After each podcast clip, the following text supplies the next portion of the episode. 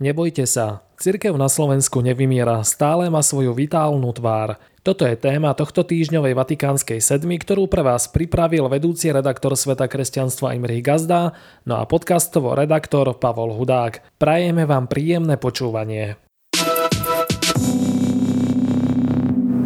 Počas uplynulého roka sme vám na svete kresťanstva priniesli desiatku článkov o rôznych hnutiach a spoločenstvách, ktoré pôsobia naprieč celým Slovenskom a tvoria tak jeho duchovný ekosystém. Odkazy na niektoré z nich nájdete v článku na našom webe. Keďže kolegyňa Monika Ostrovská, ktorá tieto texty pre vás pripravovala, nedávno nastúpila na materskú dovolenku, k čomu jej srdečne blahoželáme, seriál bude mať istú pauzu, po ktorej v ňom však určite budeme pokračovať. Vedie nás k tomu presvedčenie, že cirkevné hnutia a spoločenstva sú prozreteľnou odpoveďou inšpirovanou Duchom Svetým na súčasné potreby novej evangelizácie, ako to povedal svätý pápež Ján Pavol II. Alebo inými slovami, sú bohatstvom cirkví, ktoré vzbudzuje Duch Svety na evangelizáciu všetkých sektorov a oblastí.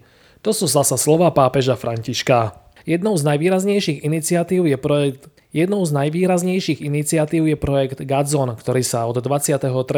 do 28. októbra už po 15. krát vydá na Gadzon Tour.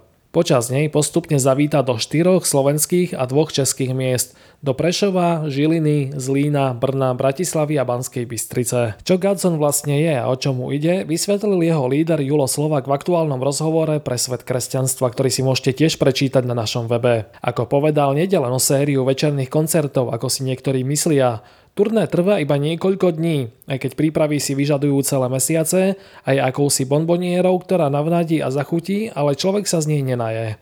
To v Gadzone dobre vedia, preto sa snažia ponúkať duchovnú potravu aj počas zvyšku roka. Napríklad v rámci formácie nových lídrov, ktorí po skončení dvojročnej animatorskej školy pôsobia v rôznych spoločenstvách a stredkách, kde môžu odovzdávať to, čo sami načerpali. Nasmerovaní na konkrétne spoločenstvo v okolí, do ktorého sa môžu zaradiť a ďalej v ňom rásť, sú aj samotní návštevníci turné. Sympatické na tom celom je, že mladým účastníkom sa prihovarajú ľudia v ich veku a ich jazykom, ktorí sú však zároveň sprevádzaní a podporovaní skúsenými kňazmi. Aj takto môže vyzerať synodalita v praxi. Je dobré, že tento obrovský potenciál postupne ocenili aj biskupy, pričom minulý rok svojou osobnou účasťou podporil mladých samotný apoštolský nuncius. Nebojte sa, znie heslo tohto ročnej túr. Keď človek vidí generáciu, ktorej ide o Božie kráľovstvo, tak sa nielenže nemá čoho báť, ale sa môže úprimne tešiť, že cirkev má aj dnes svoju vitálnu tvár. Vypočujte si v skratke aj ďalšie udalosti. V Spišskej kapitule v sobotu vysvetia nového spišského diecézneho biskupa Františka Trstenského. Priamy prenos z vysviacky prinesú RTVS, televízia Lux aj Rádio Lumen. V Liptovskom Mikuláši sa v sobotu uskutoční zasadnutie synody Evangelickej cirkvi Augsburského vyznania na Slovensku, ktoré bude zamerané najmä na hospodárske témy.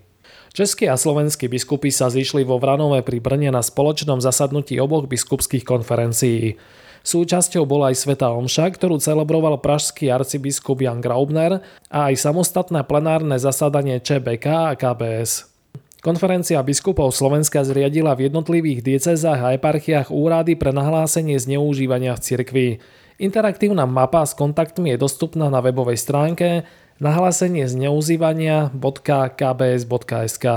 Novým kaplánom Národnej rady Slovenskej republiky by sa mal stať kňaz Jan Buc.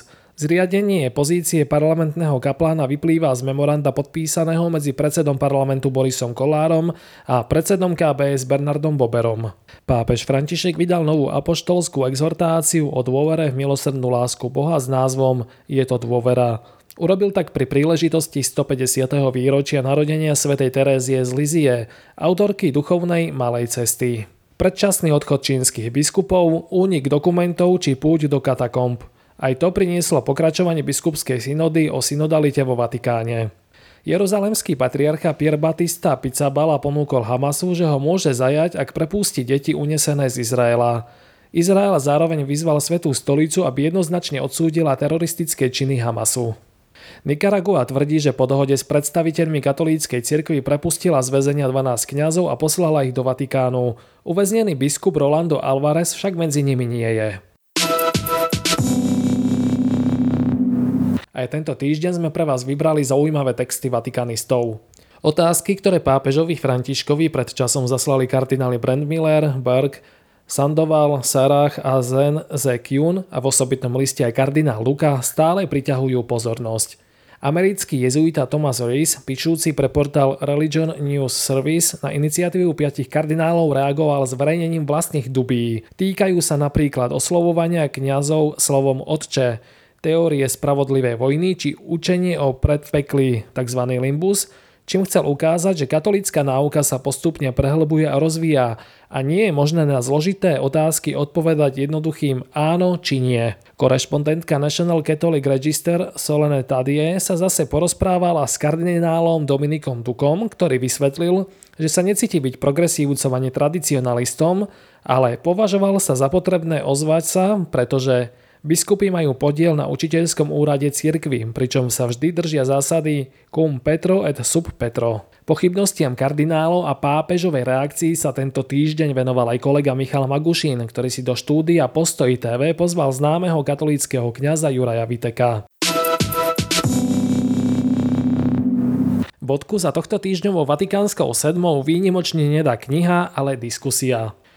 Svet kresťanstva pre svojich čitateľov a podporovateľov, teda pre vás, pripravil na budúci týždeň dve diskusie, na ktoré vás srdečne pozývame. V Banskej Bystrici sa budeme rozprávať na tému Počúvať cirkev svojich veriacich. Diskutovať budú sestra Hermana Matláková, grécko-katolícky kňaz a spolupracovník postoja otec Jan Krupa a provinciál Dominikánov Damian Juraj Mačura.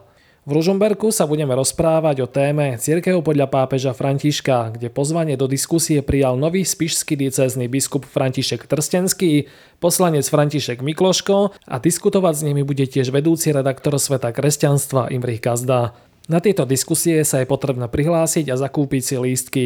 Všetky informácie nájdete na stránke Postoja a Sveta kresťanstva. Tešíme sa na stretnutie s vami v stredu v Banskej Bystrici a v štvrtok v Ružomberku.